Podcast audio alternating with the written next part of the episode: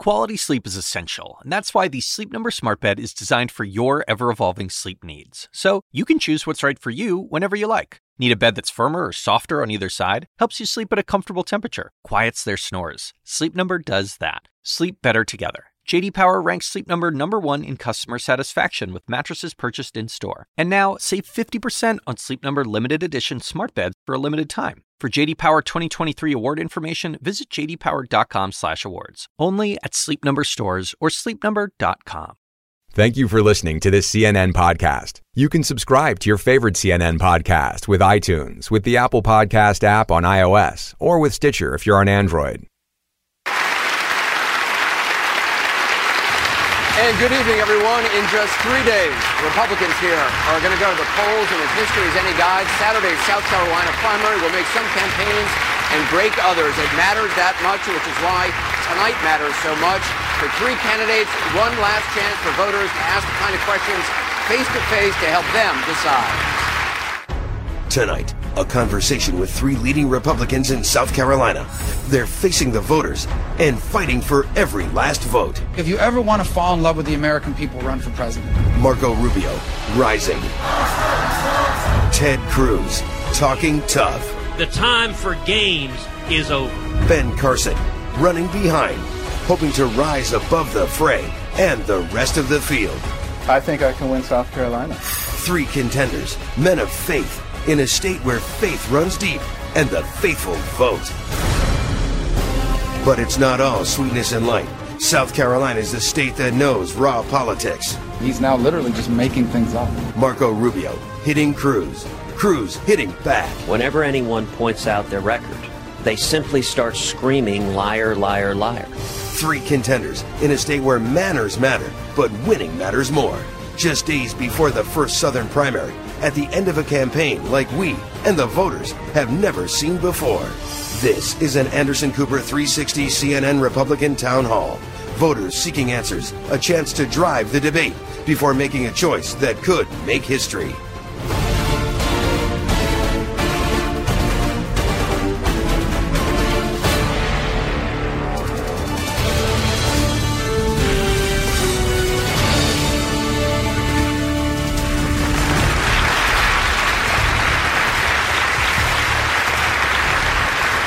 Good evening. Welcome to the Old Cigar Warehouse in Greenville, South Carolina. What a night ahead. We are here tonight with just three days to go until primary day. Just three days left to decide, yet a lot of voters in this state remain undecided. So tonight, Senators Rubio and Cruz and Doctor Carson are here with voters and viewers for a conversation. Tomorrow night, I'll be with John Kasich, Jeb Bush, and Donald Trump, the voters and I, not too far from here in Columbia, South Carolina. I want to welcome our viewers watching in the United States, watching here in South Carolina and around the world on C N N International. I also want to extend a warm welcome to all our servicemen and women who are watching the American Forces Network and to those who are listening on the Westwood One radio network and on C N N Channel one sixteen on Sirius X M. In the audience tonight here in Greenville, people who tell us they will be participating in Saturday's Republican primary, some decided, some undecided. We asked audience members to come up with their own questions, which we reviewed to make sure that they don't overlap.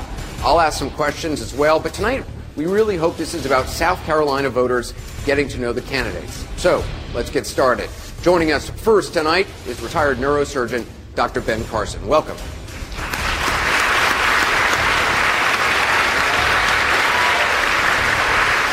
Hey, welcome. Good to see you. Good to see you. How's it going? Very good. Good. Um, I want to start just, you obviously a retired neurosurgeon. Uh, you've been running now, you've been out on the campaign trail for ten months. What's harder, brain surgery or politics? Brain surgery is a lot harder. Yeah.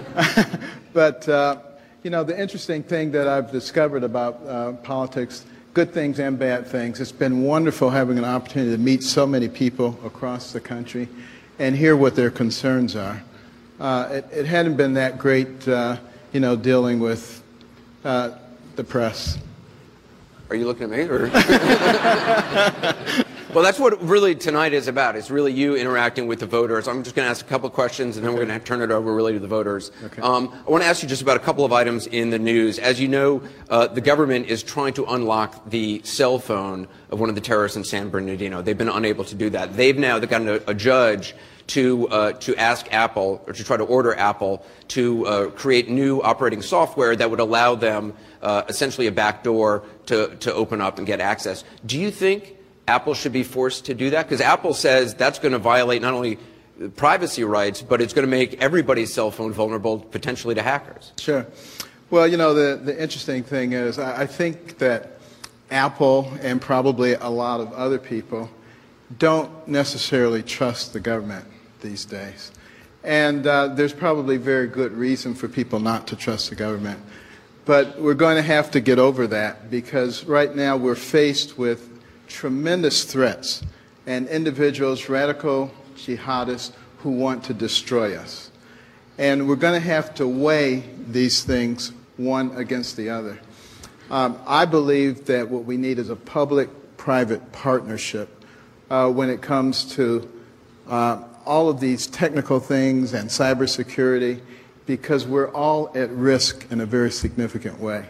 So it's going to be a matter of people learning to trust each other, which means Apple needs to sit down with trustworthy members of the government. And that may have to wait until the next election, I don't know. But we'll see. They need to sit down with people they can trust and hammer out a relationship. Um, if you were president right now and you just had eleven months left in your term, would you nominate someone to fill Justice Scalia's seat? I probably would. I probably would take the opportunity uh, to nominate someone. Doesn't necessarily mean that that person is going to be uh, acted on or confirmed, but uh, why not do it? But here's the real problem. You know, the Supreme Court, a very important part of uh, our governing system, was originally intended to consist of jurists who were people who loved America, people who fully understood our Constitution and were there to make sure that America preserved its constitutional traditions. It was not supposed to be a partisan group. It has become very partisan. So as a result, uh, everything that is done surrounding it, the picks, the confirmation hearings, deciding on whether to actually make the vote, all of it has become partisan in reaction to what has happened. Does it mean that we're forever gone? No. I think it means that these are things that we're going to have to start looking at. We're going to have to start figuring out how in the world do we once again get back to a reasonable judicial system. We do not have that now. We have overreaching. We have a Congress that for some reason has become the peanut gallery and just watching what the executive branch and the judiciary do, and uh, not really stepping up to correct some of the incorrect decisions that have been made by the Supreme Court. How would a, a President Carson pick judges? Would you have a, a litmus test, as people often say? Yes. Uh, the litmus, litmus test would be their life. You know, I would look back at what they have done throughout their lives, what kind of rulings they have had throughout their lives, uh, what kind of associations they have had. You can tell a lot more about how a person has lived their life than you can with, uh, you know, a series of interviews, which they have been prepped for, which they know exactly how to answer. We've been burned by those kinds of things before. So, so you um, wouldn't necessarily have a list of, of questions on abortion, on whatever other issues? I think I could find out what their opinions are by looking back at their life. You know, the Bible says in Matthew seven twenty, by their fruit you will know them. Uh, I want to have you meet uh, a voter. Her name is Jessica Fuller. She works in advertising. She's a voter here in Greenville. She says she is still undecided, so you could pick up a vote right here tonight. Excellent. Welcome, Jessica. Go ahead. Hi. Welcome to Greenville. Thank you. Um, Doctor Carson, how do you reconcile the differences between traditional Christian values, specifically caring for the least of these, and current G O P stances on social issues such as welfare and subsidies for the poor? Well, when you say current G O P, um, I'm part of the G O P, and let me tell you what my stance is. My stance is that we, the people, have the responsibility to take care of the indigent in our society. It's not the government's job. And uh, if you can read the Constitution all you want, it never says that it is the government's job. And I think that's where we've gotten confused. In the old days of America, when communities were separated by hundreds of miles, uh, why were they able to thrive? because if it was harvest time and the farmer was up in the tree picking apples and he fell out and broke his leg, everybody pitched in and harvested his crops for him. If somebody got killed by a bear, everybody took care of their family. So we have a history of taking care of each other. Now, for some strange reason, starting sort of in the twenties with Woodrow Wilson, the government started getting involved in everything. It kept growing, metastasizing. By the time we got to the sixties, L B J was saying, we, the government, are going to eliminate poverty. Now, how'd that work out? You know, nineteen trillion dollars later, ten times more people on food stamps, more poverty, more welfare, broken homes, out-of-wedlock births, crime, incarceration. Everything is not only worse, it's much worse. And that's because it's not their job, it's our job. I wish the government would read the Constitution. I think that would probably help quite a bit. Uh, and maybe they did read it, and maybe they got confused when they read the preamble, which says one of the duties is to promote the general welfare. They probably thought that meant putting everybody on welfare. But in fact... I don't think it means that at all. And what we need to do is level the playing field, but the government can play a very important role in facilitating what we the people do. Let me give you one quick example. You know, look at all the out-of-wedlock births uh, that are going on, particularly in our inner cities. Uh, I've been speaking at uh, a lot of the uh, nonprofit organizations that support organizations that support these women so that they don't have an abortion, so that they have the baby. But usually their education stops when they have that baby.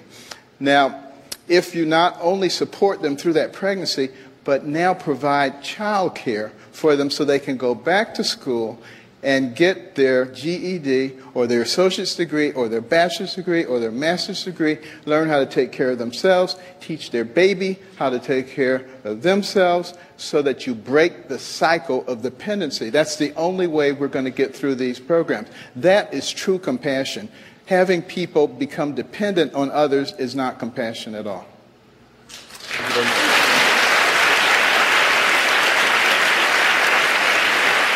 Doctor Carson, I want you to meet, this is Katie Busby. She works for the Chamber of Commerce here in Greenville, and she says she is undecided. Katie, welcome. Doctor Carson, I know you'd probably agree that one of the biggest issues facing our country is national security threats. So with groups like ISIS and the Middle East becoming more and more unstable, you're running as a candidate that has never governed before. Are you qualified to be commander-in-chief, and are you qualified to deal with these national security threats? Uh, I obviously think so. I wouldn't be running uh, for president. You know, it's, it's the political class that has tried to convince everybody that they're the only ones who can solve our problems. But the fact of the matter is our system was designed for citizen statesmen. It was designed for people who've had real life experiences and then can transfer that to government work. You know, I can guarantee you that I've had more two A M phone calls than anybody else, all the rest of them put together, had to make life and death decisions, had to derive information frequently from interns or residents who didn't know a lot, but you still got to manage to get the right information, make the right decisions, put together teams, complex teams, to accomplish things that have never before been accomplished before. You know, I think what we really need are people who know how to solve problems, not people who know how to talk. You know, we, we can all talk, but we can't all solve problems. And what I think you need to look at is the course of a person's life. Go back and see what kinds of things have they had to face, what kind of things have they had to overcome. And, uh, you know, the people who, who say, well, you've never run anything, you don't know how to do anything, maybe none of the things that they want to do. But I tell you, it does take skill to take, you know, the Division of Pediatric Neurosurgery, when I became chief, it wasn't even on the map.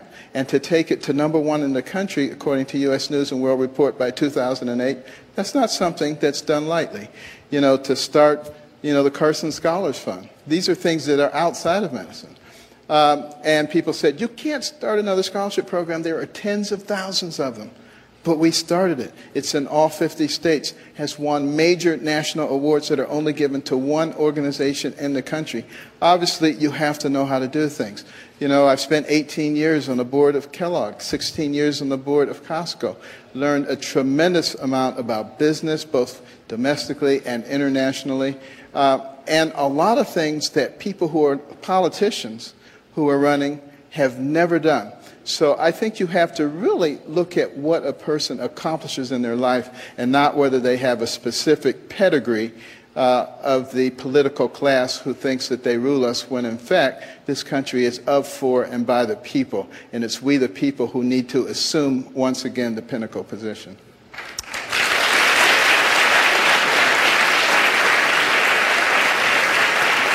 Doctor Carson, this is uh, Alexander Sexton. He works in the defense industry right here in Greenville. He says he is also undecided, but leaning in your favor.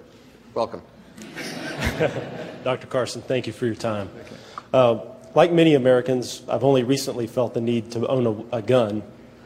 And, uh, you know, right now, the world is in a, a dangerous place. So uh, what is your plan to preserve my rights to own a gun and also to protect the American people? Sure. Well, you know, the, the Second Amendment is there for a very good reason. It was so that the, the people could assist the government in case of an invasion. More importantly, it was so that the people could protect themselves in case the government itself ever became tyrannical and tried to rule the people. So we've had guns for hundreds of years, and we've been free for hundreds of years. I think there may be a correlation there. Uh, and... You know, I think, you know, after the San Bernardino attacks and the Paris attacks, you know, the current administration, their ideal of solving the problem was to take guns away from the people. Somehow that's going to solve your problem because there are terrorists trying to kill you. Take your guns away. It makes absolutely no sense. What they should be doing is offering free classes in gun safety to all the citizens who want to take it so they can protect themselves. It is the fundamental right that we have to be able to protect ourselves, but we also need to, to, to take safety into account. And as long as we do that in a, in a reasonable way, I think your right, my right, all of our rights should be preserved.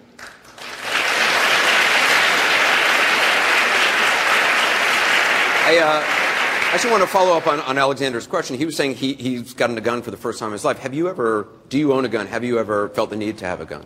Yes. I don't know that I, I felt a need to have a gun, but I like having a gun. It's a nice thing to have. You know, I, I, I have multiple marksmanship awards uh, from R O T C, and uh, I'm very much in favor of uh, preserving those rights. Uh, I want you to meet uh, Vicki Burns. She's a retired small business owner. She says she's leaning toward Governor Bush, but she has not yet made up her mind. Okay. Welcome. Hi, Doctor Carson. Hi. My question for you is, if you are elected president, what would be your big idea? In the past, we've had great presidents that have united our country with programs such as the space program, the W P C, um, and we are mu- in much need of a big idea. Well, I have multiple big ideas. But uh, here's one of the things that I really want to get across to the country.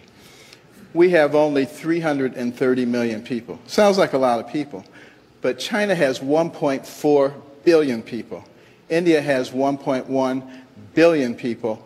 We have to compete with them on the world stage, which means we can't afford to waste any of our people. So it doesn't make sense for us to have twenty plus percent of people who enter high school dropping out of high school in the technological age, in the information age. It makes no sense for us to have five percent of the world's population and twenty-five percent of the inmates. And we have to reorient ourselves in a way that we keep those things from happening.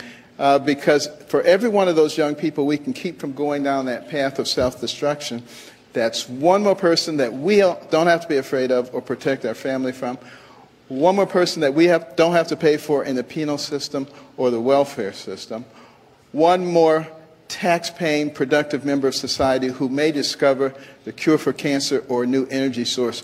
We can't afford to throw away any of our people. That's a big idea.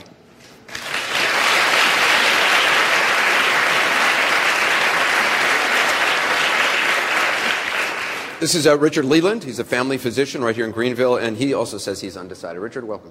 Thank you.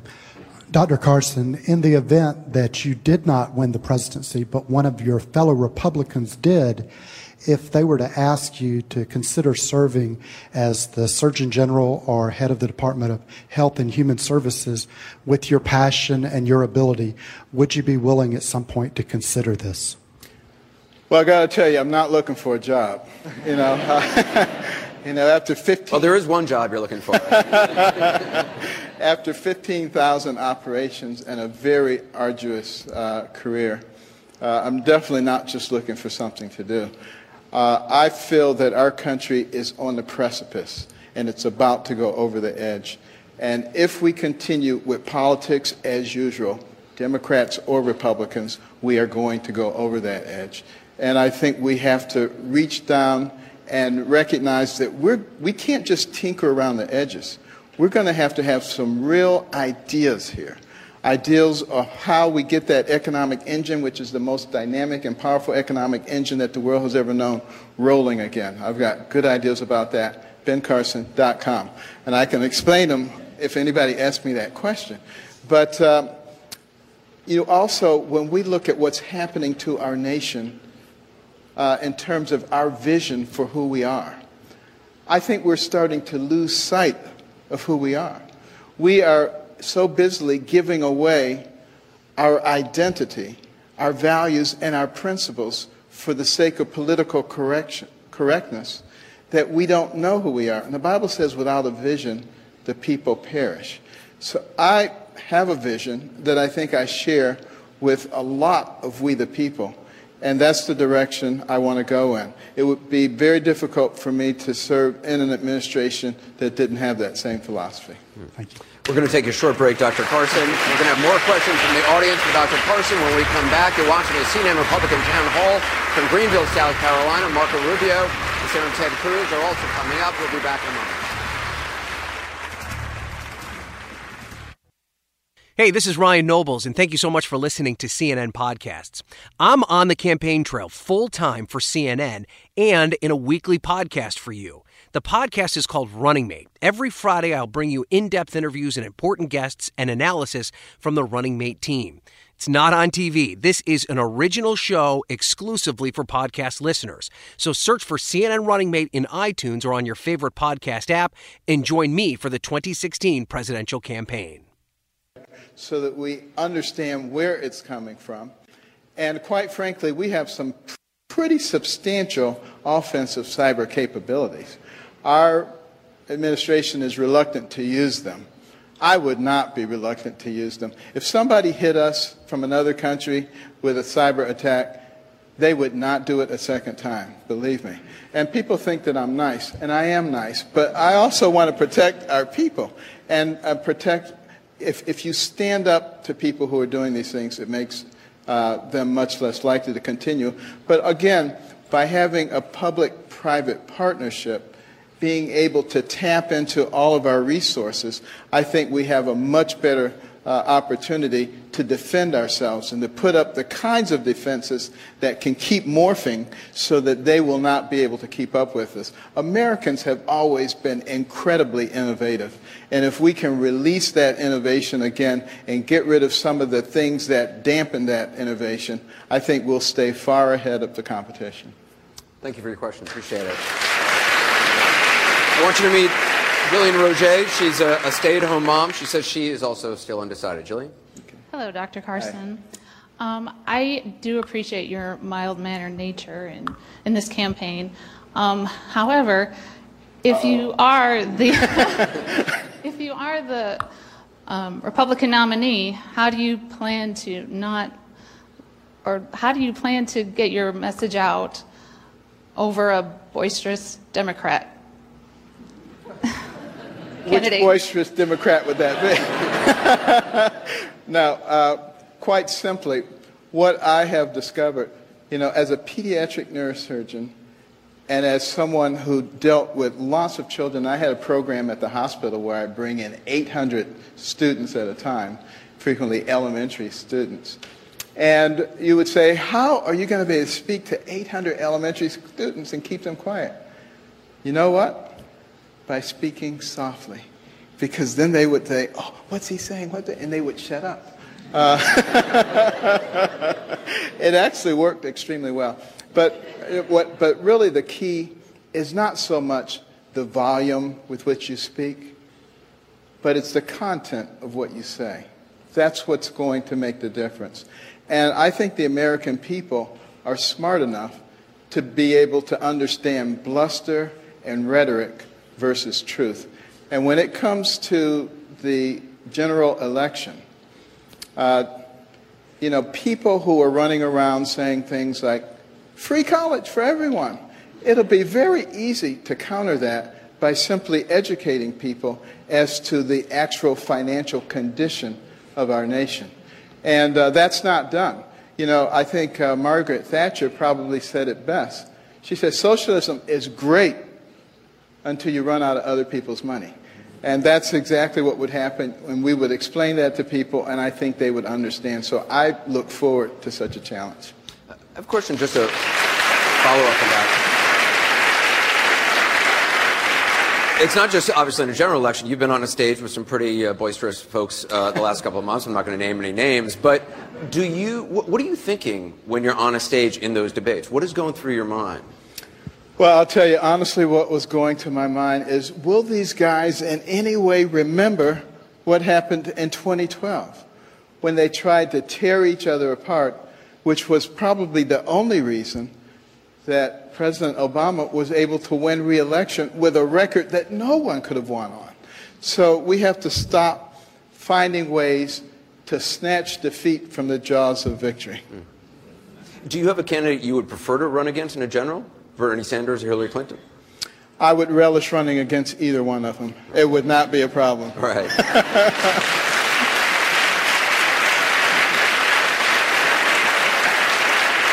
Our next question uh, comes from, oh, I'm sorry, we're going to go for some of the personal questions here. Uh, actually, if you would just okay. uh, take a seat here. Um, so d was it was it hard for you to give up surgery? I mean, you trained for this for so long. You were an excellent surgeon by all accounts. Uh, some people say I was just an okay surgeon. But uh, no, um, I miss very much what medicine used to be. I do not miss what it has become. And I think you will find, if you talk to a lot of people in the medical profession, that they're not very happy today. Because they're not Be able to spend time with patients? Or? Uh, there, there are so many new rules and regulations. Um, and yes, the epics and all the various things that you have to type in, you don't even have a chance to look at the patient. There's a lot of information that you can gain from just looking at somebody when you're talking to them, which is an essential part of medical care that's being lost. So uh, I, that's the reason that, you know, I've denoted a different type of system uh, that actually costs less than either the current so-called Affordable Care Act uh, or the system that we had before that, uh, that provides excellent care for everybody, including the indigent, and doesn't have any second-class citizens. We have enough money to do it. We spend almost twice as much per capita on health care as many other nations that have much better access.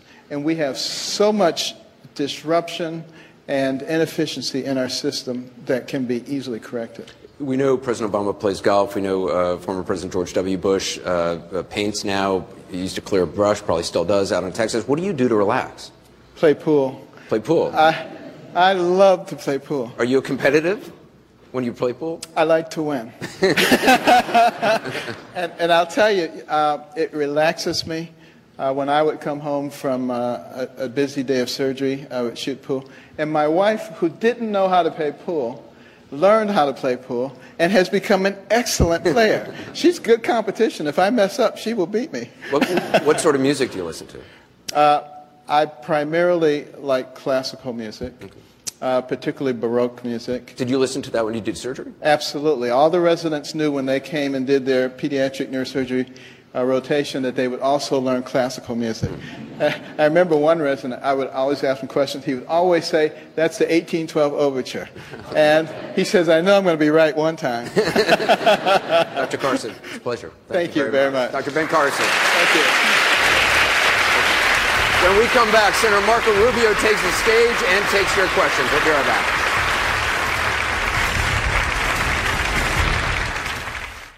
When you work, you work next level. When you play, you play next level. And when it's time to sleep, Sleep Number smart beds are designed to embrace your uniqueness, providing you with high-quality sleep every night. Sleep next level. J D. Power ranks Sleep Number number one in customer satisfaction with mattresses purchased in-store. And now, the Queen Sleep Number C four smart bed is only one thousand five hundred ninety-nine dollars. Save three hundred dollars for a limited time, only at Sleep Number stores or sleep number dot com. Prices higher in Alaska and Hawaii. Quality sleep is essential, and that's why the Sleep Number smart bed is designed for your ever-evolving sleep needs. So you can choose what's right for you whenever you like. Need a bed that's firmer or softer on either side? Helps you sleep at a comfortable temperature. Quiets their snores. Sleep Number does that. Sleep better together. J D. Power ranks Sleep Number number one in customer satisfaction with mattresses purchased in-store. And now, save fifty percent on Sleep Number limited edition smart beds for a limited time. For J D. Power twenty twenty-three award information, visit j d power dot com slash awards. Only at Sleep Number stores or sleep number dot com.